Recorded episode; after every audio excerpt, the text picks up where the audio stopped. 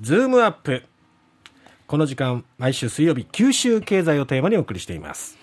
長崎県立大学教授でエコノミストの鳥丸聡さんです。鳥丸さん、おはようございます。おおはようございます。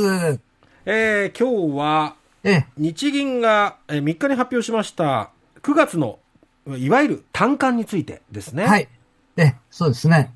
えっと、これ全国の景況感を、はい。九州は上回っているっていうんですね。まあ、めでたいっていうのはめでたい景気がいいってことですも。かそうですね。うん。あの、9月の九州の景況感 DI。DI っていうのは良いと回答した企業割合から悪いと回答した企業割合をさっぴいたものですけれども、はあはあこれがプラス8なんですね。あの、6月はプラス5でしたので、えあの、上向いていると。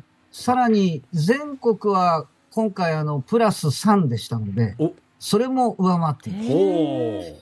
あの、総じて、ええ。あの、国内の移動制限の緩和の影響とか、え。あの、中国、上海のロックダウン解除っていうのの影響が、日本経済には出てるんですけれどもえ、え九州経済にとっては全国よりもより強い追い風になっているっていうのが確認できるかと思いますえ。っと、まずあの、製造業についてなんですけれども、あの、製造業の場合は一般にこう、円安によってええ輸出が増えるプラス効果っていうのがある。はい。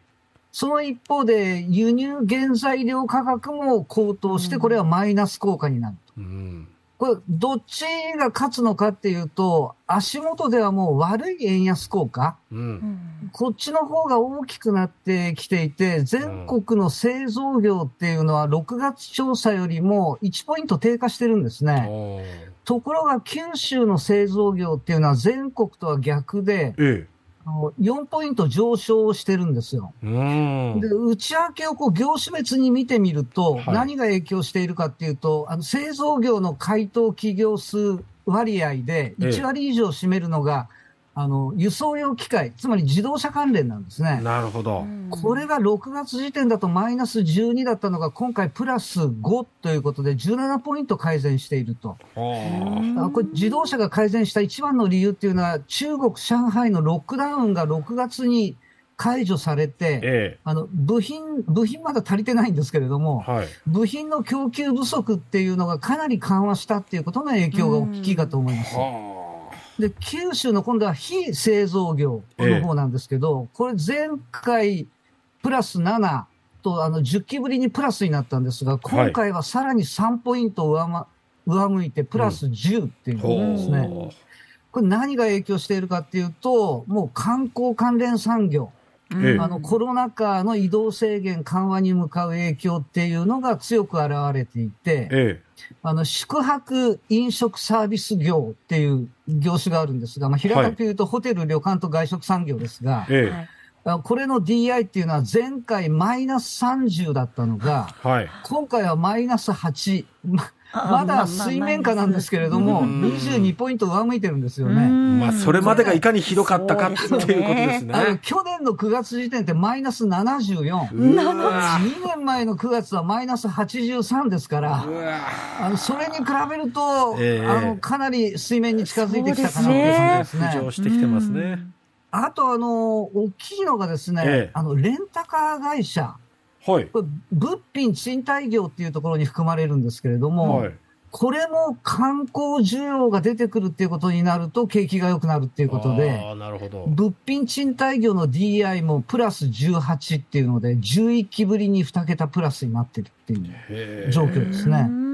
で、この九州の景況感を、ええあの、企業規模で見ると、製造業も非製造業も、大企業、中堅企業、中小企業ってこう分かれるわけですが、え今回の結果見てちょっと驚くのが、え。はい。製造業も非製造業も、大企業、中堅企業、中小企業、すべてプラスになってるんおです。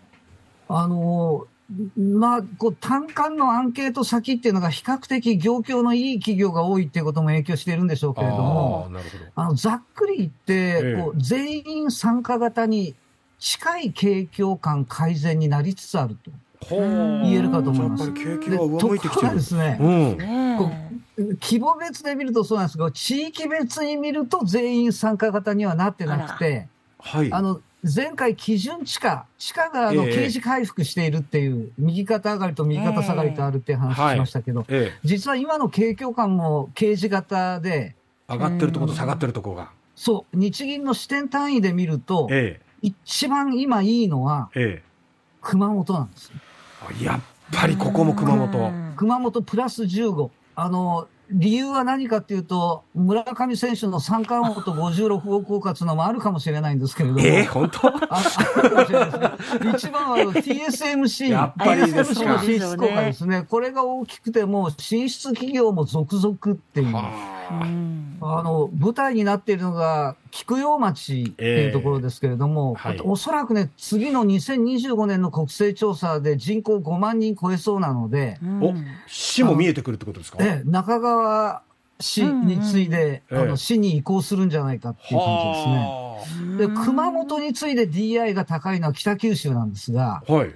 北九州はこれもう安川電機三井ハイテックっていうですね。輸出主導型の大企業が好調だからっていうことです。なるほど、うん引っ張ってるんでですね。その一方、うん一番九州で低いのは、あええの鹿児島県と宮崎県を、日銀は鹿児島支店が管轄していますけれども、はい。マイナス3ですね。あら、な、何が、で、あの、うんやっぱり主力になるのが食品製造業っていうことになるかと思うんですけど、はい。こう素材価格が高騰していて、それがまだ、あの、販売価格に一部しかまだ転嫁されていっていないっていうあたりですよね。そのあたりが一進一退の要因になってるかと思って、だから九州の中でも、えプラス15からマイナス3まで18ポイント差があって、こう刑事型っていうふうに言えるんじゃないかとですえ。ね。うんあとは、今回の単価の結果で、やっぱ販売価格の DI っていうのが過去半世紀で最も高くなっていて、えもう価格がどんどんどんどん上がってるのが、メーカーが上がって大変だ、卸売が上がって大変だが、今小売りが上がって大変だになっているのが、うん。消費者が、に転嫁されようとしていると、過渡期ですね。え。ええ。だから今月10月1日からいろんなものの値段が上がったっていうことになってて、だから企業の景況感と消費者が思う景況感っていうのにこうミスマッチが生じてきている。うん。あの、企業はなんとか消費者に価格転嫁をすることで切り抜けようとするのが、なんとかうまくいきつつあるかなって。うんで消費者の方は賃金が上がらない中で物価だけ上がっていってうん、これは大変だが、いよいよ自分たちの方にしわ寄せが来るかなっていうう、んそういう状況が単価から見て取れるんじゃないかなっていう気がします。なるほど。企業がそれだけ景気上向きになってきたら、それをこう賃金としてもね、ねえ還元してもらえると、もうまだいいんですけどね。もう賃上げですよ。そこにかかると思います。はい。いや、もう本当賃上げを待ってるっていう状況がずっと続いてる感じがします。鳥丸先生、ありがとうございました。ありがとうございました。長崎県立大学教授の鳥丸聡さんでした。